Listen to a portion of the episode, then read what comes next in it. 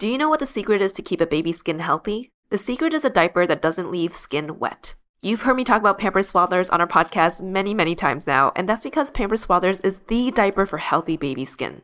Pampers Swaddlers absorbs wetness better than the leading value brand and provides up to 100% leak-proof skin protection and up to 0% skin irritation. And if you're a fan of Pampers, you've got to check out their new Pampers Free and Gentle wipes, which clean better than Huggies Natural Care and are 5 times stronger so they resist tearing during a diaper change. With Free and Gentle, mess meets its match. And if you're like me and you love saving and getting rewarded for something you gotta buy anyway, like diapers, don't forget to download the Pampers Club app today and earn Pampers Cash. You can redeem your Pampers Cash for exclusive Pampers coupon savings and rewards. Try Swaddlers with new Pampers Free and Gentle wipes for healthy baby skin. For trusted protection, trust Pampers, the number one pediatrician recommended brand. Welcome to ABG, Asian Boss Girl, a podcast for the modern day Asian American woman. I'm Janet. I'm Helen. And I'm Mel.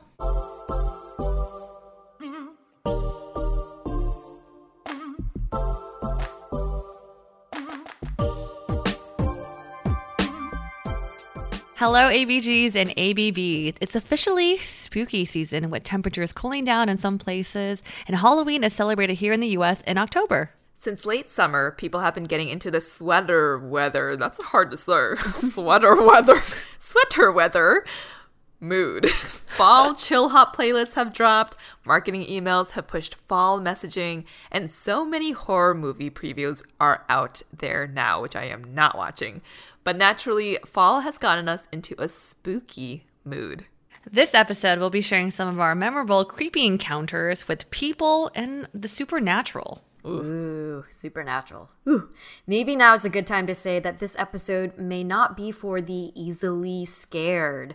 We'll definitely pepper in some funnier, less scary stories, but just in case, we'll try to let you know when things take a scarier turn in this episode. So I guess I will be kicking us off in terms of the creepy stories.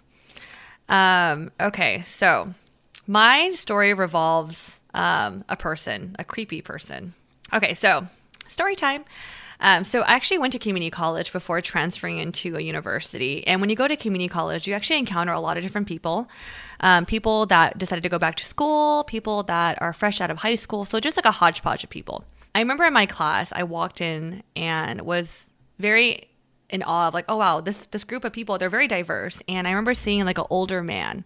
He was probably in his like late 50s, early 60s. And I remember telling myself, like, Mel, college is a place where people want to learn. It doesn't matter about their age, their background, whatever. So I was like very open minded and very open to making friends of different backgrounds. So naturally, I befriended this dude because he was also in multiple classes of mine. And we definitely built like, a, oh, hey, did you study for this? Oh, cool. Like, it just felt very friendly. Like, I didn't feel any like weird vibes. Next quarter, I found out he was also in my math class. And this is when things for me started to feel very uncomfortable.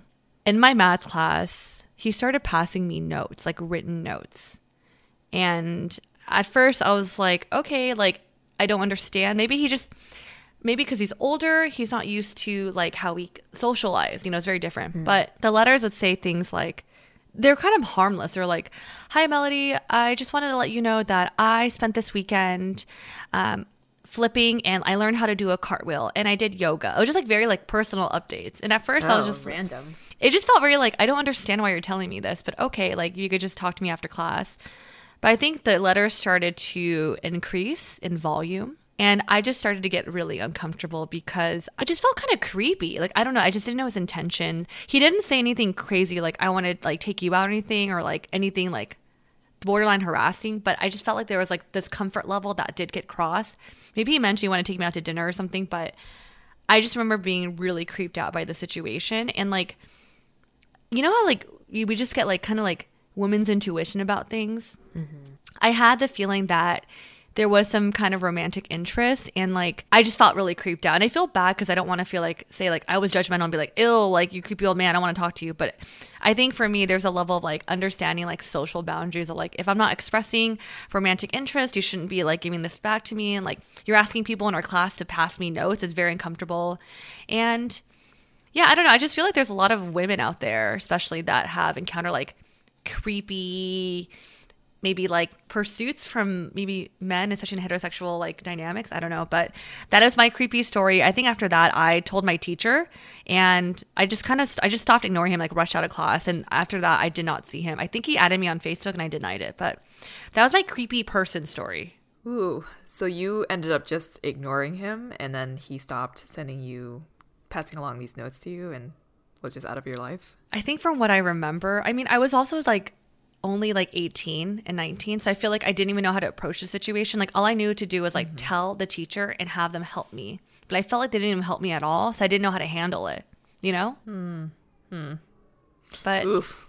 i don't know i also feel bad feeling creeped out you know what i mean yeah, because you can't tell exactly what his intentions are. But I feel like with these things, it's always better to err on the side of safety for your own safety, especially if he has more information from you because he knows where you're going to be every, you know, every mm. time you guys have a class together. Oof. I know. I'm like, surprised you told the teacher. Go Mel. was was he passing notes to you directly, or would they get passed to you from other people? They would get passed because we I wouldn't sit next to him. He would literally pass mm. it in mm. between us. So for me, I'm like, dude, this is so awkward for the people that have to pass these me the note these notes. Yeah, yeah. And there's one time he like tried to like rush it to me, and I was like, this is really uncomfortable. Like mm. I'm obviously not receiving the notes really well. So why do you keep doing this? But it also reminded me of very old school, like they pass notes in class. I'm just like, mm-hmm. oh, maybe. But yeah, I just felt really uncomfortable. I think I feel like nowadays I might be able to like be vocal about setting my boundaries more clearly versus back then. I mean, this is like this is like 10 years ago. So I'm like, I don't know. I was I wasn't as comfortable and confident back then, but mm. that was one of my creepy experiences or I would probably deem creepy. I'm sure you two have very um interesting stories that might have taken you both outside of your comfort zone. I feel like you guys traveled a lot, so I'm just very curious to hear your spooky stories. Okay, well, I can't, I don't know if this is exactly a creepy story, but it is a travel related story that I'm happy I survived. Hmm. So, as some of you out there know, I worked abroad in Gurgaon, India for about three months to train up our evaluation team. And honestly, I loved what I learned about myself from that trip in India. I've never been anywhere else in the world where I just felt so challenged and out of my comfort zone but also like in touch with myself. It's like being in a circumstance where you're pushed to your limits and you learn how to channel your inner calm, which I for sure did in this situation. So, when we were sort of looking at the outline for this episode, I was actually reminded that I had so many questionable decisions that I made as a young woman during this trip. This was in 2015, so I guess it's not too long ago, but seven years ago, I was in my mid 20s. Mm. And honestly, I was like, I could probably fill up a whole episode of sketchy situations that young Helen got herself into, but I will tell just one for for this section of the podcast. Okay. So obviously when you're traveling abroad for work, you're going to take advantage of the weekends, right? And go on quick 2 to 3 day trips. On one of my free weekends, I decided to take a weekend trip to the Himalayas, to a lake town called Bhimtal.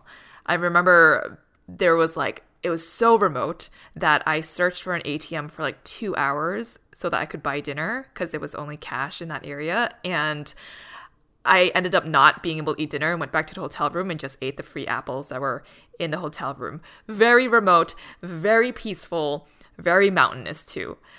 And then on the way back to Gurgaon, which is close to Delhi, there was only one flight back that day, which was my flight back. And I had prearranged a cab. He picked me up. We were on our way. 40 minute drive to the airport. We would have been 20 minutes early, which is great. We then hit dead stop traffic. Like people were out of their cars, chilling on the roof of their cars. And mind you, this is like a very mountainous region. Imagine these like huge mountains with only one road along the side of the mountain. And everyone is walking around trying to figure out what's going on and going to the front of this traffic jam. And my driver, he also barely spoke any English at all. So here I am trying to communicate with him and saying, like, hey, can we find another road? And he just kept shaking his head. He gets out, walks to the front of what's going on, and comes back and gestures to me that a part of the road is just completely gone, like avalanche down, no way to get across, and also no shortcut on these mountain roads to get to the airport. So I start crying. Can you just imagine yourself in the situation? I start crying. I start freaking out because I have nowhere to stay, no cash on me. I have no access to internet or phone service in that region either. And he just sees how terrified, like utterly terrified I am. And with the little English that he knows, he goes, don't worry. I'm like, oh, okay. And oh. so what he does is he gets in the car. We both get in the car. He whips the car around facing this one way traffic and he starts driving on the edge of this mountain, forcing cars to basically move closer to the mountain and aside for us. And our car was like tilting. It was leaning over to the right and almost falling off the side of the mountain, but like tilted just enough so that it doesn't. And then once he gets a little bit of leeway, he fucking like guns it too. Like, I'm not even kidding. I felt like I was legit in a GTA like game or something. And I will say that people in India are some of the best fucking drivers out there because there's so much speed, so much traffic. No one follows the traffic lights, and I have no idea how I never saw one car accident my whole time in India because everyone's always honking, speeding, and like getting within an inch to each other. But they got some like hyper reaction time or something and able to like swerve away from one another. So once we got out of the one way road situation and there were two lanes of traffic going in opposite directions, once our lane hit a little bit of traffic, he would swerve onto the other lane. Going straight towards oncoming traffic, and neither cars were like slowing down either. And he would wait for like the last second before like swerving back into our lane, and it was just like the most insane car ride and it's also a very mountainous region with a lot of like winding roads so i was i literally thought i was gonna die I literally, literally thought, thought I was gonna die. But he really wanted me to, to make this flight, and he kept saying, "I have daughters. I have daughters too." And so, yeah, right. And and what he had done, or he was trying to do, is go like the long way back, basically the road that circled all the way around the other side of the mountain in order to try and reach this airport. Um, and we literally get there, and I see my flight take off. It's like in the movies. It just takes off. It's in the air. All hope leaves my body, and I have nowhere to stay. We're already like 40 minutes away from where my hotel was. I can't pay this man to drive me around anymore. And after maybe like 10 minutes of trying to figure out the one sentence he was trying to say to me, I realized he was offering to drive me eight hours back to Gurgaon, eight hour drive. And he asked me where I was staying. I showed him the phone number and address of my hotel. He called them and they talked on the phone for a while. And then he came back and he said, Let's go. And it turns Oh out my gosh. yeah, it turns out he negotiated with the hotel to pay 9,000 rupees, which is about $110 in USD for him to drive me back, which if you just think about it's just like the kindness of strangers is incredible. Like he was just so compassionate towards me. He could have easily just dropped me off at the airport and instead we drove 8 hours in the middle of the night through India and it was also just like the craziest ride that I've ever been on. I was awake for it the whole time. The roads were always bumpy, never flat, still going at fast speeds, and there were like horses and carriages and bikes and motorcycles and wagons and cars, and it was just like so insane that I I realized I only whipped out my phone for one picture, and that was it because I was just in awe for like these eight hours the whole entire time. And then we would like stop at gas stations and he bought me a bag of chips because I didn't have cash. So we would just sit there in silence, like eating the chips together and then giving him a little bit of a break and getting back into the, into the car. Um, and then at the end of the ride, he ended up dropping me off at a gas station and he exchanged a white envelope with someone for my from my concierge, the 9,000 rupees. And basically it felt like ransom money. And I like went into the hotel car, back to the hotel, and then went straight to work after that. Like it was crazy because I was like on an all night endeavor to get back home, and it was just such a humbling experience.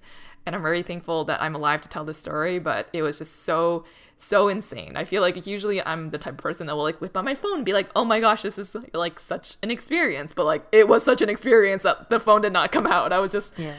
like in shock the whole time. But yeah, that was my not really creepy story, more like glad I survived this travel story to That tell its story. Definitely a scary, scary story. Oh my god, eight hours of. I mean, Uh-huh. I I also I think I can bear I can just barely imagine like that moment when you realize like oh my god I, we can't get through and when you said you just start bawling it's like I would feel yeah like I feel like I'd have like a panic attack like what the fuck There's so many moments of that in your story. I'm just like, I never heard this before. It's just kind of crazy because I know you were in India, and then I need the fact that like even the whole like being stuck on like the mountain. He was like, "F this, we're gonna turn this around." Like I can only imagine being tilted over. You're like, "All right, I want to say my prayers now because I have no idea what's gonna happen." And then even getting there and be like, your plane takes off. Then I'd be like, round two of like devastation of like, what the hell do I do with myself? An eight hour drive is not a quick drive. It is Like, not. it's crazy. it was like in the middle of the night too. It was all night, and I got back like butt crack of morning and like nap for maybe an hour, and then went straight to work. So, thing I'm like, ugh, I wish I had this guy's number, was able to like send him something as a thank you, but it was the like the the very few things he said to me was just like, "Let's go, we got this. I have daughter too," and I was just like, oh. Like such Aw. kind people, you Yeah. know? Thank you, stranger. My God. Yeah, seriously. Bless that man. Yeah. Well, that's a very long story. but- No, no, it was it was very like on the edge of my seat, like, oh my god. okay, well, I would love to hear. I know, Janet, you have a story also from when you were in, was it France? Yeah. So funny that your travel story happened in 2015 because mine was also during that period. Um, in the summer of 2015, I had just gotten an offer for a new UX job. And the nine months prior to that, I had been, you know, really buckling down and going through that like 10 week boot camp and then went straight into months of job hunting and interviewing um, and then also worked a bit of a contract role. So I decided that I was going to schedule my start date a little later. And I booked a two week trip to France with my very good friend Kristen, um, who is based in the Bay Area. And uh, we traveled quite a bit abroad together. And she is this like, uh, fierce little Asian girl, and, the, and the two of us have gone all around the world. Um, this time, we decided to go to France. So we booked um, a 10 day trip to Paris, Aix en Provence, Nice, and Cannes. And through this 10 day trip, we were staying in a combination of hotels and Airbnbs. So um, I think anyone who's traveled abroad knows that Airbnb is like amazing. It provides you, um, you know, great alternatives to hotels, but also at the same time, when you're in a foreign country, an Airbnb is hosted by a local, and potentially there will be different cultural misunderstandings and language barriers. Well, um, our last leg of the trip was uh, Cannes, and Cannes is a European beach town. And this was in the middle of summer, so it was super, super hot. And we had basically like spent the day. Um, I don't remember. I think we like took a taxi in from somewhere, and then we were walking around with our luggage. And because our trip was so like short and compact, we weren't able to check into the Airbnb first. So we actually ended up like kind of walking around with some of our stuff, like going to different restaurants and checking out different shops. Um, but we had been messaging with our Airbnb host for that night throughout the day. And, um, you know, we learned that he actually was staying in, a, in a neighboring town. So he wasn't in town. It was not easy for him to get to the place to open it up for us. Um, so, you know, we're walking around during the day and around sunset after dinner, uh, we message him and realize that there's been a miscommunication. And he thought we were actually checking in the day after. At this point, the sun is setting. We are like exhausted, drenched in sweat, and just like, you know, want to go to bed. We have our luggage with us. And uh, we messaged him. We're like, no, we are here now. Like, literally, we're on the beach with our luggage with nowhere to go because he also didn't give us the exact address yet. Uh, and then it started to get dark, and his messages started coming less like it's like it took him much longer to like respond. Um, and he wasn't answering right away. And we were so tired at that point of just walking around. We like plopped in the sand on the beach um, and just like left our luggage there. We're feeling, you know, how like when something is like, when you've been walking around all day and it's so hot, you're like almost a little delirious. So we're like sitting on the sand and I'm watching the ocean and I'm like, oh, this is like gorgeous and nice, but also it's getting dark. I'm in a foreign country. Like, are we going to be homeless tonight? And so we literally sat in the sand for like two to three hours waiting for this man to respond and started to panic because we're like, where are we going to sleep? He finally messages back and he says, okay, he drove in from the next door town and he's finally here and he gave us the exact address to meet him um, and he can let us in. But because he is staying, his home is in another town and he's driven this far all the way to let us in, he has to spend the night at the Airbnb with us. And at this point, we're like, okay, at least we have a place to stay. Um, and it kind of made sense. It's like, okay, he drove from out of town. He had to have somewhere to stay. But there was still a little bit, uh, I was like creeped out, but I also, we couldn't say anything or do anything. And so we like brought our stuff in, and there was like basically a small side room, and he kind of went in there and just closed the door and was like, we knew he obviously was like pissed off at us because like it's like our fault, and he didn't want to leave people like these two girls like stranded. Um, but he like kind of closed the door behind him, and we had our bedroom door, so we closed it. And the next morning, he like left before he woke up.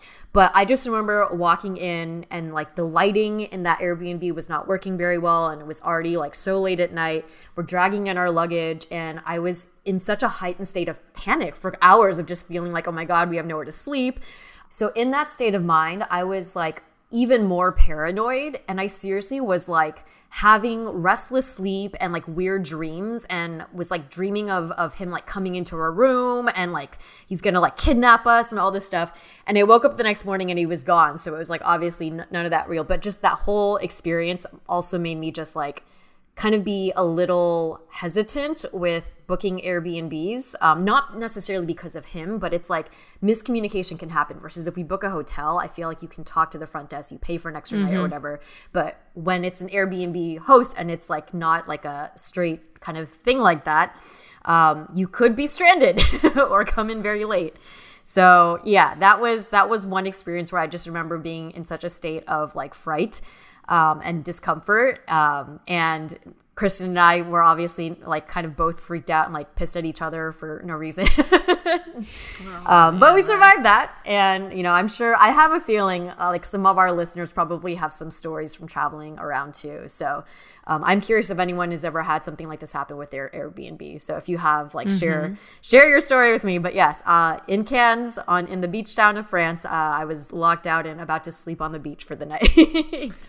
Oof. I think that's one thing where when I was traveling, and maybe this is just for when you're traveling solo, but I would not book an Airbnb for myself. I think for Yeah, the same reason where you just there's so much unknown and you like have had so many shitty Airbnb situations in Europe, even with like with someone else there. And if I was by myself, I would be just like, there's no way. So if you're traveling alone, maybe the lesson here is to book a hotel room because you Yes. do have the safety of just being in a hotel. Um, but oof, that is. I know. I'm glad nothing happened. Yeah. Glad nothing happened, but that is weird when your Airbnb host asks if they can stay, Stay. with y'all. Yeah. yep, That's, yep. That's a big no no. Actually, I had a couple of questions with this. So, when he says he's a, a town over, like how far is this next town over? Like, is it like a 30 minute drive? Is it an hour? Like, Yeah, it was hard. It was hard to communicate, and uh, at that point, I think we also just felt bad for making him drive out to like open or like to to like let us in. So Yeah. we were kind of just like, okay, fine, whatever. Like we have a place to stay. Mm-hmm. but I think for me also just like when you book on Airbnb, you see the dates you you book for. So I'm just like, how did you get that wrong? Yeah, You know I I mean, there was an error. I actually don't even remember at this point who's who was ro- like wrong with the dates. But mm. either way, it's like it's too late, right? Like you're there and there's a misunderstanding. So, but um, but yeah, all all ended well. Um, Mel, I'm curious if you have some stories where um, that either involved like traveling or just kind of being out of your comfort zone and being in a different place. I feel mine is like traveling, but not really. So my story comes is about like coming back from a trip. So I just is really random, but I feel like the older I get, the more like claustrophobic or like feeling trapped in certain spaces. I'm more like paranoid than I was before. So I was coming back from a trip and it was we I'll be honest, I've landed back in LAX and this is around the time where I think COVID is like the the travel restrictions were kind of being lifted still, being lifted and but there's still like people are wearing a mask and just trying to like still be safe, practicing like safe protocols. I get it when your plane lands and it's still finding its gate. Like you just stay on the plane, I get it. But we were like stuck on our plane at LAX for a while and I was like, dude, this is taking so long. And then sometimes like the air stops working. You're just like, dude, I'm like literally stuck on this plane with hella people and I'm like starting to freak out. Finally, my plane finds its gate. And as we're deplaning, they're like, okay, everyone has to get on this bus. We could take the bus to your terminal or whatever. We get on this freaking bus. And I, I remember I was really shocked because they were like, everyone, pack the bus, pack the bus. I'm just like, this is still COVID times. Why are you having us pack the bus? Like, this is, doesn't make any sense to me. Get on this freaking bus. We were literally outside the gate, like the sliding doors to get inside the airport. They will not let us get off uh, the bus. And I was like, I don't understand like why we can't get off the bus. Like, I think it's just for safety. They didn't want all of us to rush out like the the airplane tarmac, whatever. Is that the right word? To get into the, the airport. I remember everyone around me started getting really freaked out.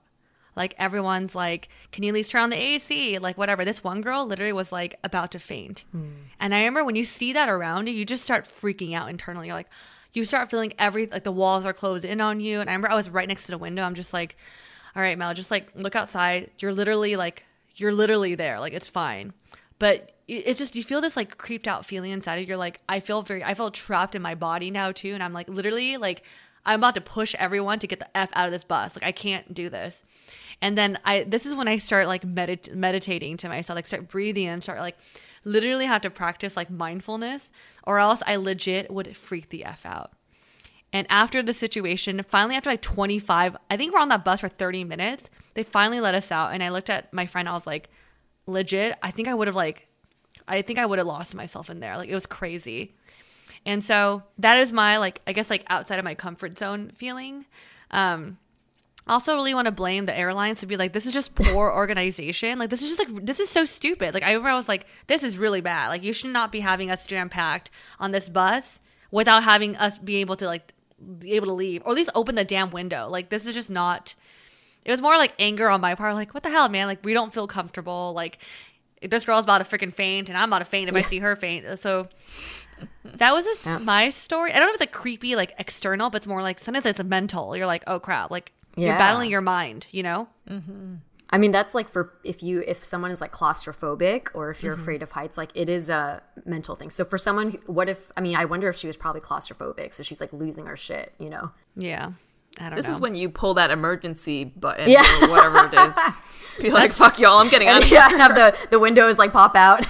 Yeah. that's that's true i mean i didn't think about that maybe i should have next time i'll be hope there's next, no next time no, next time. Yeah. yeah i do have one more story to share Ooh. involving like outside comfort zone and this is actually my last story for this i guess like segment is probably the most creepiest. Mm. Okay. And it revolves being followed. That's like the that's like the creepiest feeling ever. So i was back home for the holidays back in the bay area and i was i remember i was driving back from like a friend's like get together or like a holiday party and it was pretty late at night it was probably around either like past midnight 1 a.m whatever and so the streets are pretty dark pretty empty there's still stoplights i was at a stoplight probably like five minutes away from my home like my house I notice that the car behind me is following my every move. And sometimes you, you have this thought, you're like, oh, you're just, are we going the same place or the same direction? Or you're actually following me. Usually they're just going the same direction, they make a turn, and you're like, fine. This car, every turn I make, every stoplight I hit was right behind me. And I was like, progressively, the closer I got to home, the more freaked out I was feeling. And at the same time, my my family's asleep. Like no, like there's no one. Like I was like, what do I do? I think as I was approaching, I was at the last light of my house, and I noticed this guy is still behind me. I was like calling my brother. I was like, wake the fuck up, wake up, get up right now. I need you like to open the freaking like open the front door light. I need to make sure like this person knows that there's someone home that he can't they can't follow me whatever. And I remember I would feel like I was racing against the clock because my brother wasn't responding and I was like getting really freaked out. So f- I think when I was about to turn, he finally responded. He's like, "What's what do you want me to do? What do you want me to do?" He turns on the light, and as I literally drive into my driveway, the light turns on, and as I drive on my driveway, the car that was behind me parked against on the other side of the street, like parked, and I was just like, "Uh." My brother comes out, and I just I didn't know what to do. So I get on my car, and then I think we just like I think once he sees my brother comes out, I don't know if it's he, the car drives off away. And I remember I looked at my brother, I was like, I don't know what the hell just happened, but that car was following me. And then I went back and I was like feeling feeling really freaked out. And I think my I told this story to my friend. My friend's like, Mel, I don't know if you should have drove home because now they know where you live. Oh. Hmm. But I'm just like, I don't know. Like, I think for me, it's like, how do you even deal in that situation? Like, what do you do when you're like, it's like 1 a.m. Do I go to a friend's house? Like, do I like risk like being driving alone in the dark still by myself? Or do I go home and like be like, hey, save me, younger brother? I don't Yeah. know if you can protect me, but like, mm-hmm. I don't know. Like, what do you do in the situation when you're being followed? Because I mean, do I call the cops? Like, you know, like, what would you guys do? I feel like if that was the case, I was like, oh, you could drive to like a grocery store, but if it's 1 a.m., very different. I mm. think I would have probably gone onto the highway, tried to lose them, and then called my sibling to say, meet me like meet me somewhere where it's like brightly lit or something, you mm-hmm. know, and then we can like drive together home. I don't know. I, I yeah, I, I think going to your. I don't think I would have driven mm-hmm. home. Although he never or she never showed up again right at your door. But that is No. a very creepy story. Yeah. Yeah, I think it's hard because, like, especially when you live in the suburbs, there's nothing that's open and brightly lit. Like, I don't know where to go. Yeah, yeah. remember I was thinking, like- closes at like 10 p.m. too. Yeah. right? And I remember I was thinking in my head, I was like, oh my God, I haven't been back home in a while. Like, where the hell do I go? Like, I don't know where to go. Mm. Yeah, I, I think I also would have tried driving um, to like, if not the highway, like maybe local streets and just try to keep like making turns and around and then try to try to get them to like to lose them. And then if not, maybe try calling like the cops or something like that. Drive straight to Yeah. the police station. Yeah, Yeah. Hey, maybe what's try- up? Let's go. Do you know Park what's into sad? the Let's get out. station. Let's hang out. the crazy thing is, like, I know where the police station is in my city, and it's actually even Mm. creepier because it's like in this like dark. It's in this. This sounds like it's really like close to our library, but the library at night is fucking creepy because like Mm. it's pitch black and it's like kind of like a roundabout, and like this sounds really dumb, but like. Because I, tried to go there one time at night, I don't know why, um, but then all the geese start come start chasing you because they have a light. so, anyways, um, it's just hard to like sometimes i think about like when you're in these like situations like you're panicking like what do you do? Like what you, it's just like your mind goes like oh like it's not like mm-hmm, thinking as like mm-hmm. clearly you know? Right, mm-hmm. right. so it makes the situation even more creepier. Yeah, yeah. Well, we're glad you're safe from that scenario that could have ended very differently. So, yeah. I'm happy all three of us are safe after our stories. Yeah.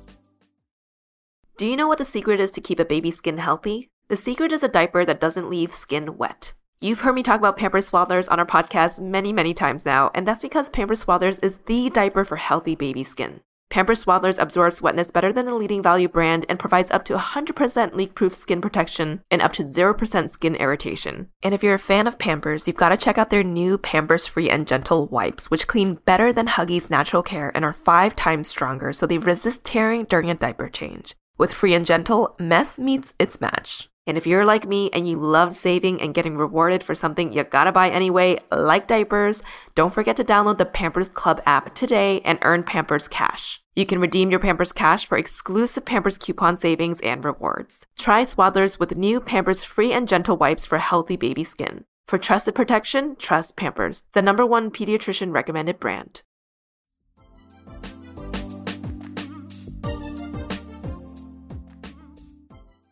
Okay, for our listeners who are not into supernatural stories, this is a forewarning that this next section, uh, you may want to fast forward. So let's get right into it. Helen, start us off with uh, your supernatural horror story. Okay, this one is not that bad. So, stay stick around if you want to. okay. Um, honestly, I hate scary anything, scary movies, scary situations. I am not a fan. I will always say the last scary movie I saw was The Ring, and that will continue to be the case. Ugh. For a long time, and that was a long time ago with the ring. Um, but in my childhood home growing up, I don't know why that's already creepy. My childhood home, my mom liked to have a lot of plants around the house. Ooh, not scary. And as many of you do in your own homes, when you have plants, you probably like to keep a base underneath your plants to catch any remaining water or dirt or whatever it is. And my whole life, the there were pieces of wood or something that was under these massive plants that were like floor to ceiling and they never changed. When I was in high school, I carefully looked at one of the pieces underneath this bamboo like looking like plant. I don't know what it's called. But it was a Ouija board. Oh, I hate those things. and I feel like I feel like Ouija boards had just become a thing when I was in high school. I know it's been around for a long time, but it had picked up in popularity. But this one had been in my house for almost 18 years. Hmm. So and it wasn't like one of those fancy new ones obviously that you buy at like a Target. This is like an old school legit looking Ouija board. And I asked my mom where she got it from. She didn't know. I think my sisters and cousin, we took it out and we tried playing with it once just because we're stupid. and someone, I'm oh going to assume someone within this group definitely moved it because it was moving around mm. and we all freaked out and we threw it away. And it was just, it was one of those moments where it's just like, why the fuck has this thing been in our house? And where did you get this from? Where did it come from? Why is it so legit looking and not from Target? Yeah. So, again, not that scary, but just imagine if you were in your childhood home and you found like a creepy piece of something and it just happened to be there your whole life. Oof. Wait, what question did you guys ask? And then it started moving. Oh, I don't I don't remember now. I don't remember. I think we might have asked it like an easy question just to see if it was true or not. Although I was looking this up yesterday and supposedly when there there's a group of people that have a specific answer to one of the questions, like say a simple question, you tend to start moving towards those letters. But then if you were to blindfold the same group of people, you're not going to get the same letters out. So it's like a human nature thing or you know something un- our subconscious mind or whatever it is that will you know move it um, without intending to and i hope that's true I have some like commentary about this story, but I don't know if I should say it because it might get creepy.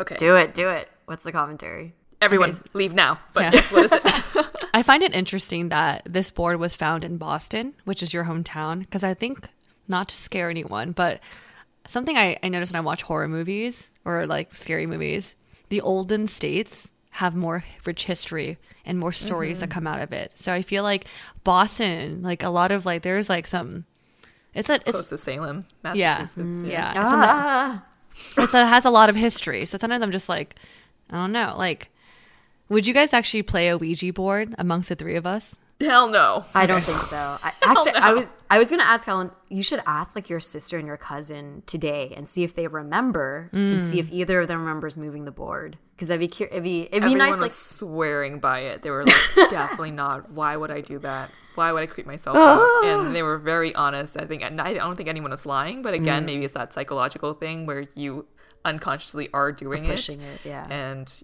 oh yeah pushing it but who knows maybe we should try it maybe we should make Oh, a reel man. out of it maybe we should do it for halloween maybe not That could be like a Saturday activity night on your backyard. Saturday, please during the day and not during the night.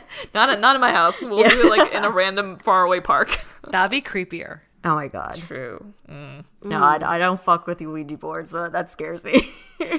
Okay, well, Janet, I know you have a creepy college story. Yeah. So when it comes to supernatural things, um, I think of all different horror type things like gore, guts, thriller, that kind of stuff. Supernatural freaks me out the most. And I think it's because there is some part of me that does like believe in spirits or things like that. So um, it to me, it, it doesn't seem far fetched from reality.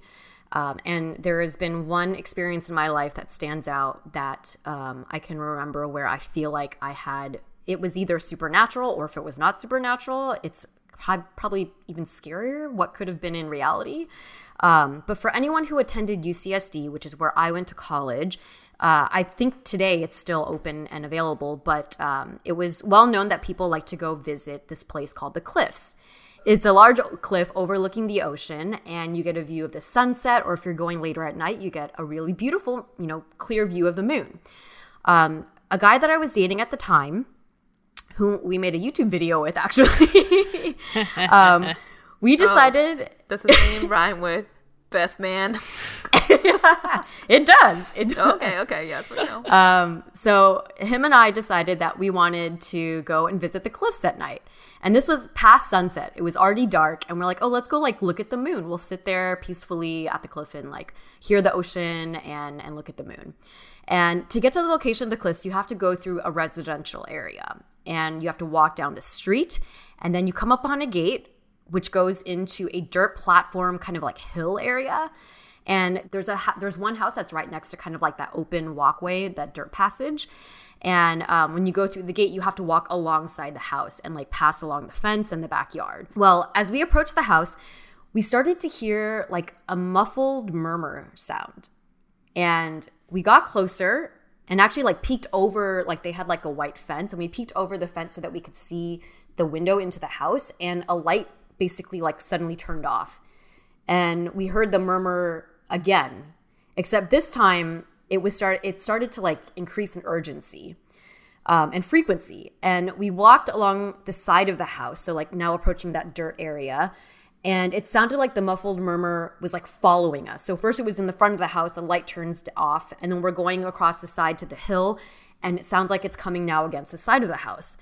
And the muffled murmur would like occasionally stop and then it would start again and when it would start, it would get more and more urgent. And I remember turning to Wes and being like, What is that? Is that an animal? And this part still gives me chills down my spine because I, I couldn't see his face because it was dark. But I just remember he kind of like froze and his voice was like, That's not an animal. And I don't want to say what it sounds like. And I freaked out. I ran like out of the hill area back onto the street. Um, basically, the sound it, was- it's not like a scream, but it's like if someone was trying to scream and someone else had their hand over their mouth and had their mouth covered, and that's what it, it sounded like. So we went back to the car. Um, we just like got into the car and we called campus police. And campus police like it was actually kind of far away from UCSD's campus, but like they took a long time to get there and we actually ended up deciding to just like go home first it was getting so late and we never heard back from them or found out what that was but to this day that would like that just freaks me out because i'm like i don't know if it was a person it didn't sound like an animal it was either a supernatural thing or it was i don't know but That's scary. Do you think there's a possibility that this house is annoyed that there are always so many people using or crossing Oh, by their that side yard that they like created Pulled a a prank? spooky system? Yeah, to like scare yeah people. that's a very good guess of a possibility um Because that's something I, I would have know. done. um, does um your ex remember this story too? Do you talk about this? He when- does. when you see He does. I've never. I mean, I think I haven't asked him about it in a long time. But if when we see him next time, we should talk about it. He he will be freaked out too. We both we were just like uh, we because we never figured out like what happened, and they never told us, and we just like never went back. Oh my gosh, That's, hella scary. creepy. Oh my Yeah. god. Do you know which house she's talking about, Mel? Since you went to UCSD also.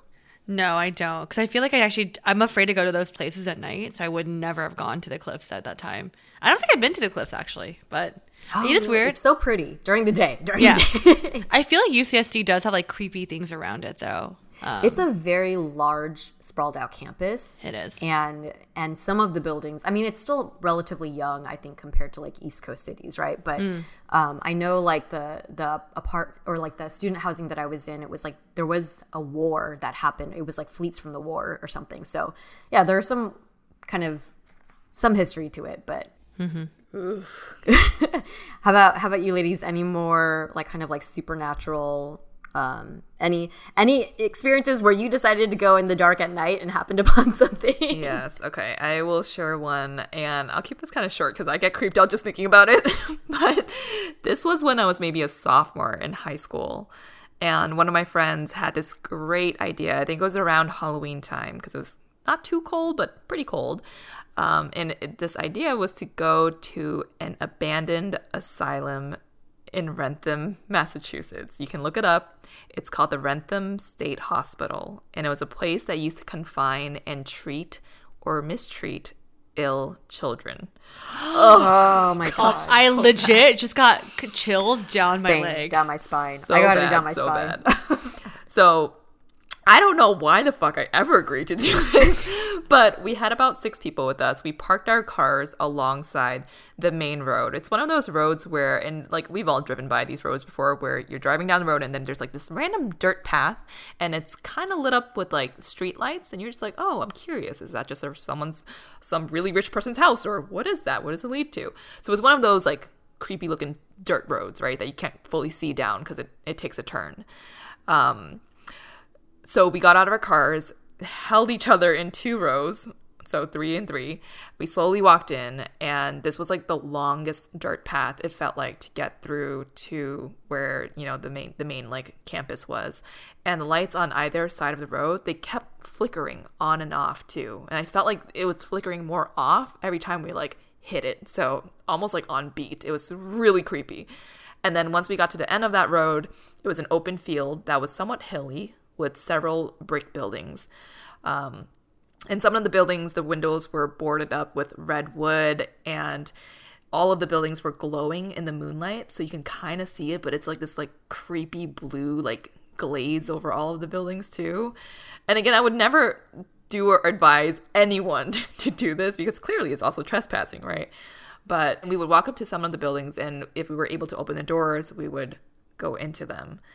There were rooms that had abandoned metal like hospital beds that were Oh just my like gosh. all over the like not in any specific order but it was kind of just like chaotic in there.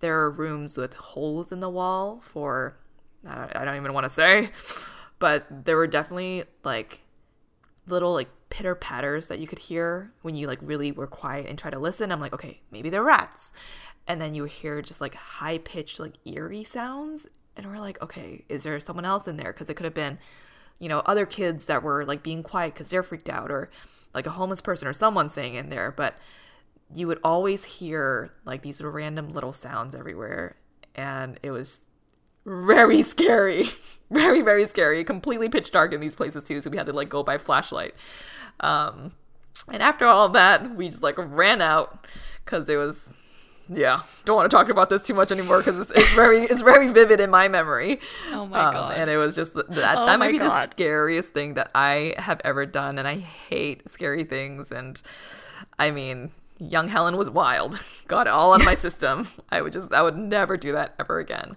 but it's still there i believe if uh, anyone in massachusetts wants to Oh my god. check it out I have a follow up question for the both of you. Speaking of Yeah. supernatural, do you guys actually believe in this stuff?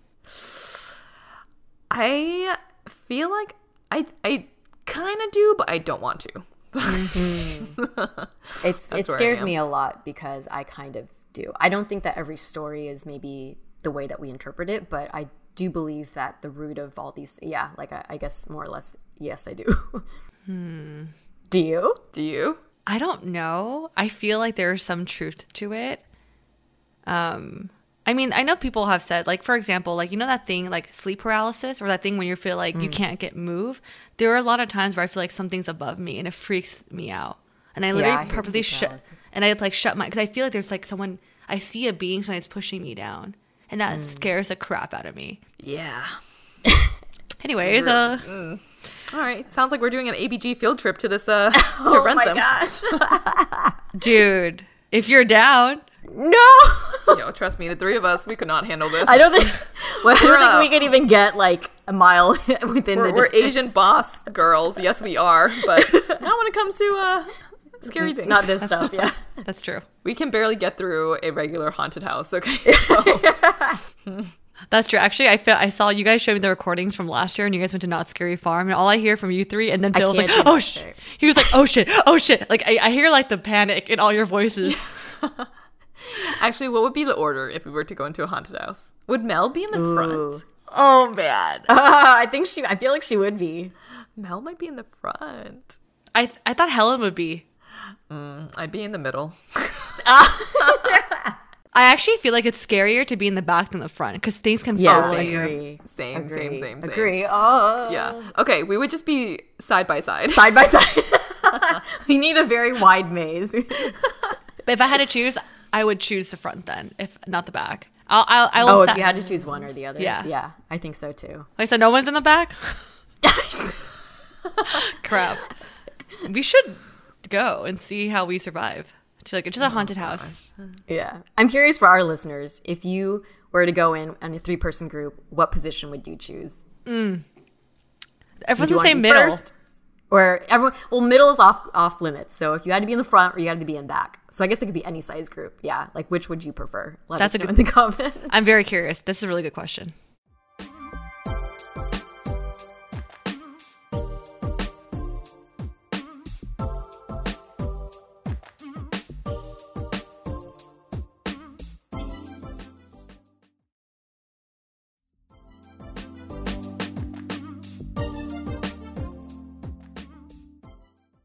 Okay, I definitely feel like the heebie jeebies and really creeped out right now. So let's lighten this up. What are some moments when you look back and you're like, wow, did I really do that?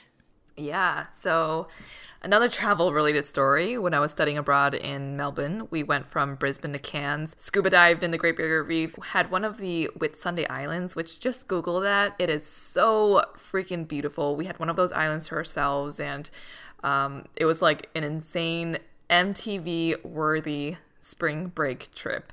And during one of the days, we ended up skydiving in the morning. My first time, first and probably only time I will ever do that. and it's crazy how high up you go. There's uh, there was a watch that my instructor had on, and basically because you can't really communicate when you're in this like airplane that is just so loud that you can't really talk to each other. And basically he said that once the hand on this watch went all the way around, it was time to jump. And by the time we were above the clouds, which it's already really high up. His watch showed that we were only a quarter of the way up. So it was it was like scary that we were going that much further up into the sky but it was exhilarating. It was so beautiful. We jumped over the great barrier reef and it was just like Oh wow. the best experience ever. It's so cool.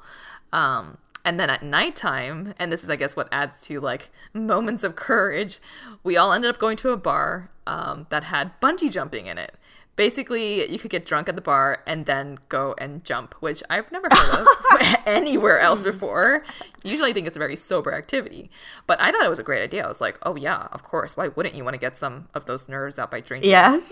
and I was just like there, and obviously you're waiting for people to go, and then you wait your turn. And I got pretty drunk, but I you would just watch as other like wasted people went before you, and this one girl went completely naked, like Oh my God. completely naked. And from the bar, they had this camera that would zoom into each person so that you could see your friends jumping, and they would keep zooming in onto this girl. she chose to be naked because you were also able to extend your rope if you wanted to, like the, the distance that you would be dropping if you wanted to dip your body into the water. There was like a body of water at the bottom. So you could like jump in and extend it, get completely soaked if you wanted to, which actually sounds really dangerous now, but she did that.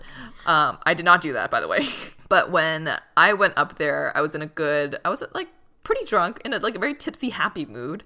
And then the moment you just start climbing up these stairs, you get dizzy because you're going around in a freaking circle over and over again until you reach the top. And I was getting so nervous.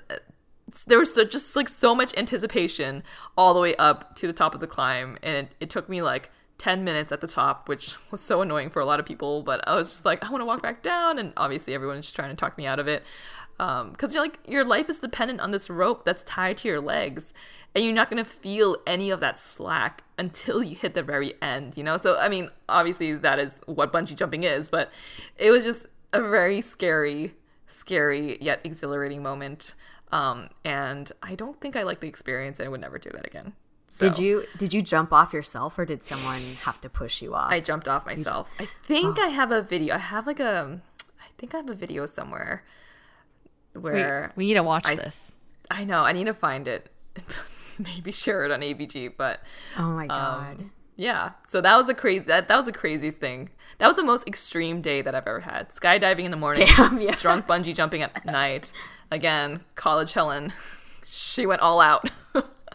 Oh my gosh. That is, uh, yeah. I, th- I feel like bungee jumping is one of those things where I don't think someone, like, it would take a lot for me to, mm-hmm. to do that. I'm so, so freaked out by that. Somehow, hearing that you did skydiving and bungee jumping in one day doesn't surprise me about mm-hmm. for Helen. I feel like you have a little bit of a, like, thrill seekerness in you. yeah, it's been a while since we've seeked that thrill. I'm surprised because the fact that you drank, I'm like, I would have just like, as, as they pushed me off, I would have like threw up. That's true. You That's know? yeah. I don't know why it's a thing. No, it's like a full ass bar at the bottom. so Maybe- I'm like, isn't this a really bad idea actually? Maybe it means that you'll be more like you go with the flow in your body. Like when you're yeah, drunk, but your you body your, your body is getting like slanged around and that's not good for the stomach. No, Yeah, no. yeah. Because if you resist it, if you resist it, you get more tension. Kind of like in a car accident, Right. the best way is to just kind True. of. So maybe To they're like, just get loosen up. drunk, and then you. yeah, yeah, yeah. It was in an area that had a lot of spring break goers, so I'm sure mm. it like attracted the party scene. I mean, the girl's naked. I'm assuming. I'm assuming it was a crazy night. Yeah. All right, Janet, I want to hear your story about conquering a fear also. Oh my gosh. So unlike Helen, I'm. I feel like I'm the opposite of a thrill seeker. Like. I have no desire to jump out of a plane or especially bungee jumping or any of those things. Um, and even with like sports and like activities, I feel like I prefer the more tame things. Like breath work. Yeah, breath work, right? And yoga. it can it has it's intense in its own way, but definitely not like thrill seeking or things that I feel like are are outright like potentially dangerous. But when I was living in San Francisco, um, there was one year when we went up to Tahoe and you know we had like a snowboarding trip. Very common, right? I mean, even snowboarding to me was like a little bit like it's a bit of a strenuous, you know, kind of dangerous sport or whatever.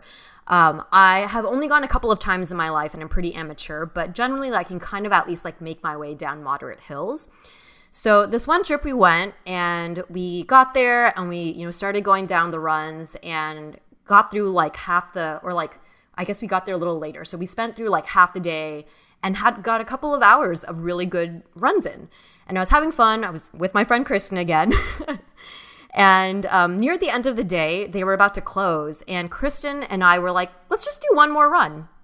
So we get on the lift and we land at this hill that we haven't done before. So it's a new one. And we start going down it. And slowly, a little ways in, I start to notice, like, huh, why does this one feel a little more steep and challenging than the other ones? And then we kept going, and suddenly it got really, really steep, and there were rocks like everywhere. Like, so you have to be able to like navigate around the rocks. And we realized once we were too far into the run to be able to go back up that we accidentally went down a black diamond run. And I'm extremely amateur with snowboarding. Like, I can stand on the board and I go down some of the bunny slopes, but this was like terrifying. And we tried, go- I was kind of like, okay, fine. Like, worst comes worst, I like concede. I just go on my butt and I can like slide down on my butt down the, the slope, right? Well, no, it's actually really dangerous because there's a lot of rocks along the way and you can't like even going on your butt and your mittens, it's like really hard to go down. And at this point, they were near closing, so it was starting to get dark and then it actually started to like snow. and we we just kept kind of making our way down and seriously like about 45 minutes in, we're like we're still not at the end. It's still like super steep down. We're like I don't want to be one of those people, but we think we probably should like call call someone for help. Um, and then we realized like neither of us had cell service. So that's when I started to really like, I started panicking because I felt like, oh my God, this is so bad. We're stuck. It's like dark now. It's like really, really cold. And we just kept kind of like going down slowly. And we finally, I remember when we made it down, we're like, I was like, fuck this. I'm never going snowboarding again.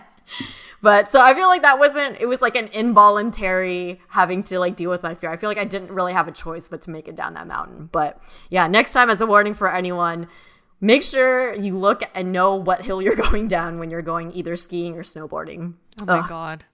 That sounds like my nightmare. I don't do any snow sports. I'm so afraid. Yeah, I yeah. It was fun until that happened. Holy crap. It is kind of crazy that you have no like emergency like Yeah. access or a way to call someone for help when you're stuck on the mountain. I'm sure like at the end of the day someone is going down from the top bottom just to make sure everyone is safe and everyone is gone.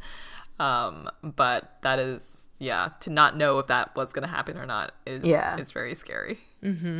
Well, thank you all so much for joining us on today's episode. It was definitely a creepy one. We shared some scary experiences that we've had, and knock on wood, luckily survived and hopefully will never happen again. Uh, we're curious about your scary stories, however you define scary. If you have a story, leave it in the comments of our Instagram post. If you don't already, please follow us on Spotify, subscribe to us on Apple Podcasts, leave us a rating and review, and share this episode with your friends. You can also support us through monthly donations at anchor.fm slash asianbossgirl slash support or get some merch at asianbossgirl.myshopify.com. If you resonated with today's episode, let us know in the comments of our IG post. And if you'd like to put faces to our names, you can find us on YouTube where we share vlogs, an audience Q&A segment called Dear ABG, and much more. Our handle on both platforms is at Asian Boss Girl. Before we end today, we want to let you all know that we've started new mini podcast shows that now release every Tuesday. Tune in to K Dreaming with Mel. Living Well with Janet. and Spill the Baby Tea with Helen. Each week we'll release a new episode from one of the shows right here on the Asian Boss Girl feed. So be sure to tune in to us on Tuesdays and Thursdays from now on. You'd like to send a shout out to a friend, check out our link tree in our link in bio and click on shoutouts. And last but not least, thank you to our super talented editor, Michelle, for working all her magic on our episodes, including this one. And with that, we'll catch you all in the next episode. Bye.